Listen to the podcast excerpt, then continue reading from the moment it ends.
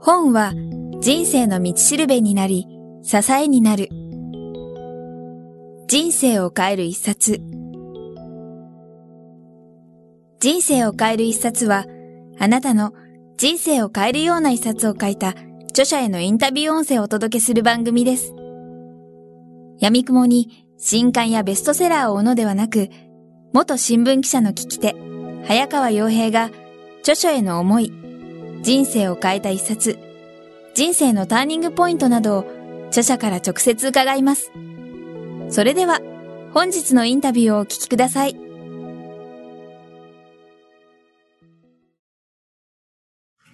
皆さんこんにちは。番組ナビゲーターの早川洋平です。人生を変える一冊。今日は第121人目、著者でニュースの職人という肩書きでよろしいでしょうか？はい、鳥越俊太郎さんをお迎えしてお話を伺います。はい、鳥越さんよろしくお願いします。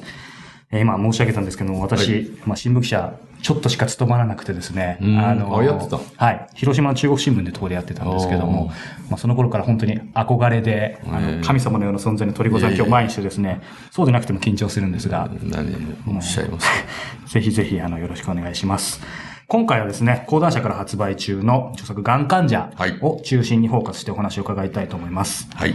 鳥越さんご存知ない方はまずいらっしゃらないと思うんですが、念のため、プロフィールをご紹介させていただきます。はい、鳥越俊太郎さん、1940年3月13日生まれ、福岡県出身、京都大学卒業後、毎日新聞社に入社。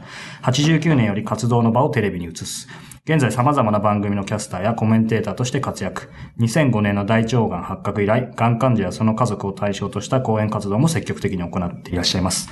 2010年よりスポーツジムに通い、さらに憧れの女優と踊ることを夢見て社交ダンス教室に通うなど新境地を開拓中ということでですね。なんでもいろいろ私も拝見すると、もともと新聞記者志望だったっていうわけでも。いや、も全然。全くその記そんなつもり全くなくて、はい、他に大学7年いたからね。はい。だからもう他に行くところはなくて、はい、今どっか入らなきゃいけない。はい、今のように、フリーターやるとかね、アルバイトやるとか、まあそういう人が結構最近大学出た人多いじゃないですか。はい、でもそういう時代じゃないから、はい、とにかく大学出たらどっかにしがみつかないと、うん、生きていけない。はい、だからとりあえずどっか入らないかん。普通の会社は全部アウトで、要するに成績証明書を取られたら全部アウトなんでね。もう7年いるっていうことで。7年いるだけで、俺授業出た、出たことがないんだから。大きな声じゃ満足。いやいや、大きな声で言ってます。全然それは別に恥ずかしいことでも何でもなくて、はいえまあ、そういう学生だったということですね。はい、だから、結局、成績証明書がいらない。はい、それから年齢もあんまりうるさいこと言わない。はい、それからある程度の人数を取るということで、新聞社が最後残ったのね。うんじゃあ受けてみるかって言って受けただけの話。で、まあ全くその新聞記者になりたいとかいうつもりは全くなかったので、はい、何の勉強もしてなかった。はい、ね。でも通りました。うん、でもね、後で考えてみるとね、結局僕を、今でもそうだけど、はい、僕をずっと支えてくれてるのはね、小学校の頃から本をよく読んでいたと。読書をしていたと。これは別に、あの、文学を読んでたとか、そんなことじゃないよ。はい、僕が読んでたのは講談本だからね、真田重勇士とか、ああの、サルタビサスケとか、はい、そういう歴史ものね。はい、そういうものを、まあ、小学生の時読んで、うん、中学生ぐらいになって、ちょっと、中学校の図書館から借りてきた、はい、まあ、フランス文学みたいな、うん、まあ、バルザック、谷間の百合とか、二戸物語とかね。まあ、そういう、それからまあ、もうちょっと行くと、えー、赤と黒とかね。はい。宝尊の非文字とか、まあ、どっちかというと恋愛ものね。うん、まあ、そういう、別な、まだ、男と女のことについて何にもまだわからないのに、はい、あの、読んでたと、いうような、そういう読書歴みたいなものが、僕は人よりはよく読んでたと思う。はい、それが結局最終的に、その、大学入るときもそうだし、毎日新聞入るときもそうだけども、全部一発で入ってるわけない。一つしか受けてないんだよ。そうですよね。うん。大学、一大学一学部しか受けてない。すごい。ね。で、新聞社も一社しか受けてない。見合いも一回しかしない。全部一発、ね、一発で合格なんですよ。で、それは僕はね、昔から努力ということが嫌いでね、はい。努力するという、今でも嫌いなんだけど。意外ですね。いや、意外じゃない。僕は努力するという、努力という文字が嫌いなんだよ。うん。だから努力したことない。はい。その代わり、まあ今になって考えてみると、なんでしかし努力もしてない人間がね、一発で全部通ってきたかというのをね、よく考えてみるとね、結局そこにあるのは一つは読書をちゃんとやっていたということでよって、えー、理解力みたいなものがね、ついてるわけですよね、はい。イマジネーションみたいなものとかね、はい、そういういろんな勉強をする学科があるんだけど、その学科の基礎にあるのは国語力なんですよ。国語力。その国語力がある程度ついてたということね。それが結局僕の支えになったということが一つと、はい、もう一つはですね、努力をしてないから、努力をしてない代わりに、ここ一発という時に集中力が出せる。あのね、よく考えてみると、努力をしてる人、コツコツコツコツやってる人はね、コツコツという、もうギリギリの自分の力を精一杯出し切ったところでずっと行って、そのまま受験に入っていくわけね。そうですね。ね。だから、その、受験の時だけものすごく、あの、力が飛び跳ねるということはないのよ。はい。ね。ギリギリまでやってる。だから、ダメだった場合はもうすごくガクッとくるわけよ。努力していたのにダメっていうことになるからね。そう僕なんかはね、全然努力してないから、ダメでもね、本当はね、本当はもうちょっとやればできるんだよっていう心の余裕があるわけだよ。ああ、なるほど。努力してる人よりも努力してない俺のような、要するに一発集中型の方が常に、人生ね、余裕を持って生きてこれた。はい本当は俺はやればできるんだよ。これはまあ本当かどうか知らないけど、はい、まあ自分ではそういうふうに思えるという。ね。だからね、人間はいろんな形があるから、タイプがあるので、はい、聞いてる人でね、自分は努力するのはあんまり好きじゃないという人は、僕のような生き方、つまりその代わり、努力をしない代わりに、ここ一番では集中力っていうのは必要なんだよ。そうですね。ガツンと一発集中するという。ね。テレビのカメラが回った瞬間5秒前、4、3、2、1、はい、スタートっていう時に、バンと言わなきゃいけないというね。これ集中力なんです。はい、でこれは必要です。うん、で、まあ僕には、そっちが、まあ後になって考えてみるとね、努力ということはしてなかったけど、集中力は、まあ出せたというのがね、今の僕につながってる。なるほど。と思います。ありがとうございます。はい、その鳥越さんがですね、まあ、今回上司された本、がん患者という本なんですけども、はい、2005年10月に大腸がんの手術を受けて以来、はい、ちょうど4回の手術。はい、左肺にまず転移して、はいそして右肺を手術した。これは良性だったんですけど、はい、で、2009年の2月に、肝臓の、はい、まあ、手術しました、はい。ね。全部転移、あ、まあ、右肺だを除いて、左肺と肝臓は転移です。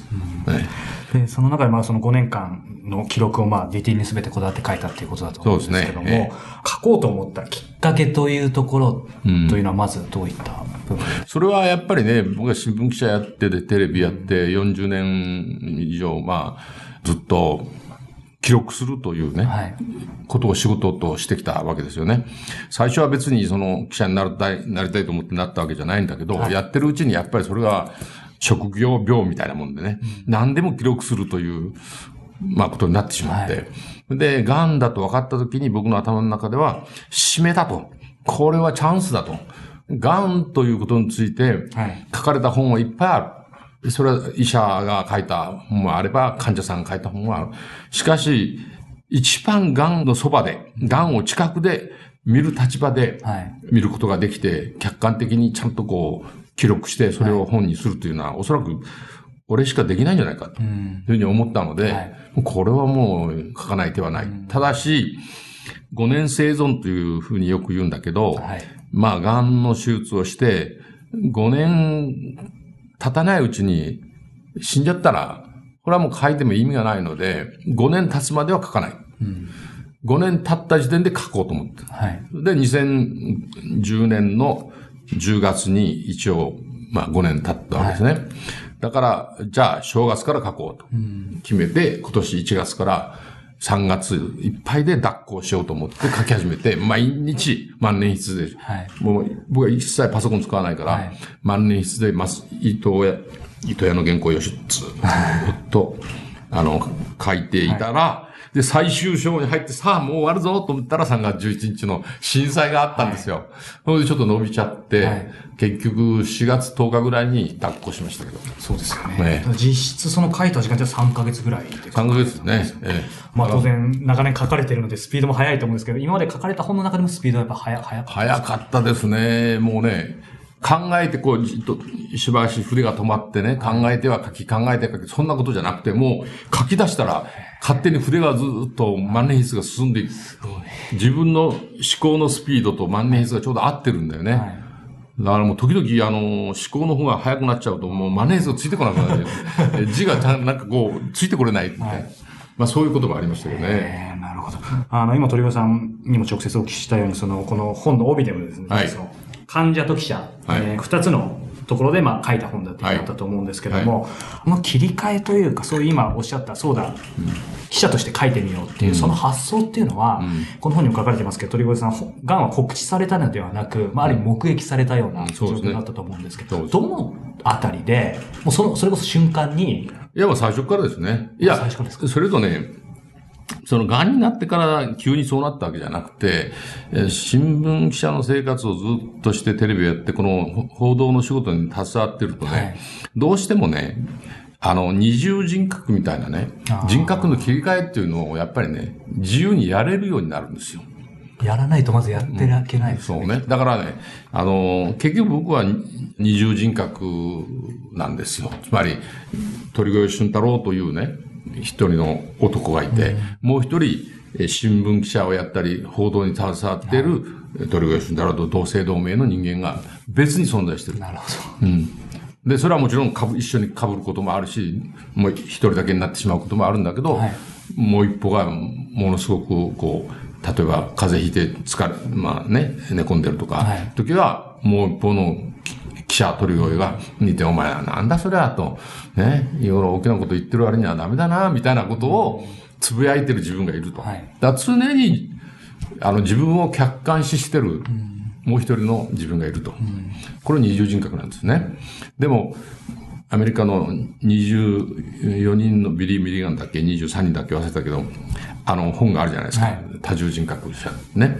あれは、要するに幼児虐待にあって、幼児虐待の被害から逃れるために、別の人格を作って、そこへ逃げることによって、その苦しさから逃れるというので、多重人格っていうのが生まれてくるんだけど、はい、僕の場合は職業的に多重人格を作って、それでやってきたということがあるので、まあ、あの、日曜日にね、休んでる時に記者鳥越はね、いないのよ。はい。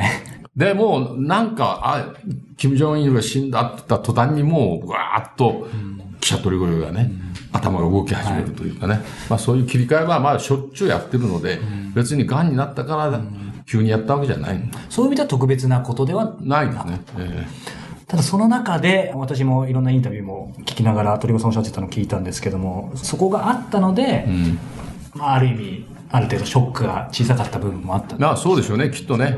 患者取り声だけだったらやっぱり受け止めるので大変だったと思うんですよね。うん、患者っていうのは基本的にね、治療されるというね、はい、受け身の立場なんですよね。うんで、受け身で全部、あ、もう、あ、痛が痛いとかね、はい、苦しいとか辛いとかいう、そういう受け身の悲鳴を上げなきゃいけないわけだよね。はい、ところが、取材する側は、悲鳴上げてるもう一人の自分に対して、冷静に見て、ああ、苦しがってるなとか、ああ、そこが痛いんだなとかね、ちゃんとそれはきちっとこう記録してる、メモしてる自分がいるわけです。うん、そうすると、苦しみがおそらく辛さが半分ぐらいになっちゃうとかね、はい、場合によってはなくなっちゃう。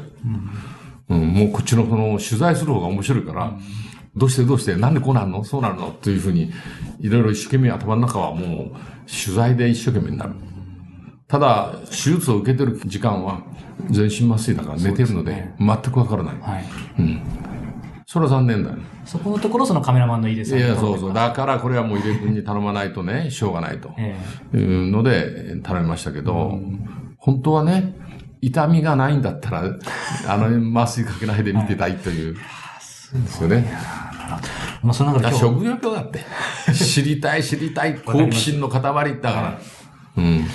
その中で、実際、発覚からはまあ6年ぐらい経ってらっしゃると思うんですけども。そうですね。実際ご自身がかつて将来、例えば俺が癌になったらなとか、うん、いろんなご友人の。考えたことないですね。ないですか、ええ、自分が癌になると思ってなかったですね。あ、でもね、まあ、頭の片隅にね、癌、どっかでやっぱり癌になったら自分は全部公開するぞと。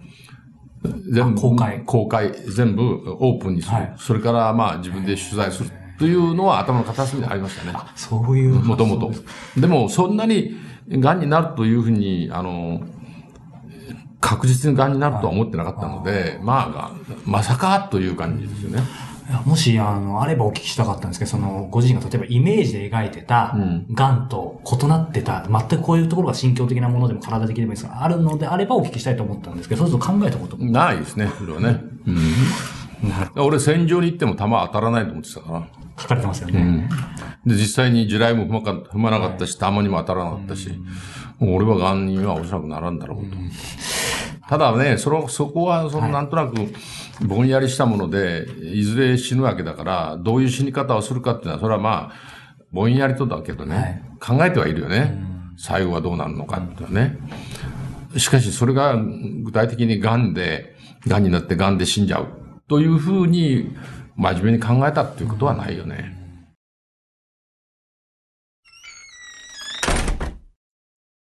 日経ビジネスデジタルサービス開始のお知らせ。ナンバーワン掲載誌日経ビジネスでは記事をスマートフォンやパソコン、タブレット端末でお読みいただけるデジタルサービス日経ビジネスデジタルをスタートしました。過去3ヶ月分の全記事がお読みいただけるのはもちろん、これまで週末にお届けしていた各記事を水曜日から先行配信。雑誌が届く週末には全記事をネット上でお読みいただけます。各記事を保存したり、SNS で会社の同僚の皆さんやお友達と共有したりすることもできます。実際に使い勝手をご確認いただける無料体験を受付中です。無料体験は人生を変える一冊のホームページから簡単な登録でお気軽にお試しいただけます。Google などの検索エンジンで人生を変える一冊と検索してお越しください。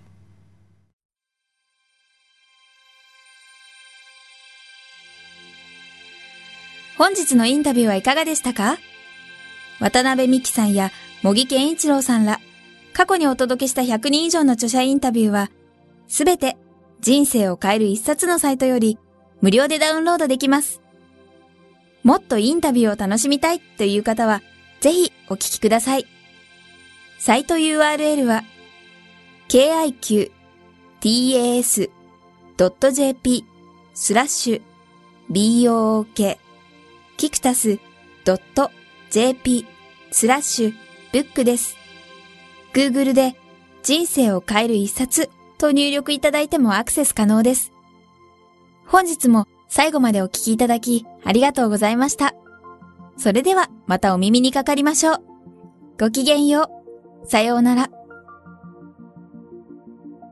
この番組は、キクタスの提供、若菜はじめ、ご機嫌ワークス制作協力、宮浦清志音楽、清水夏美ナレーションによりお送りいたしました。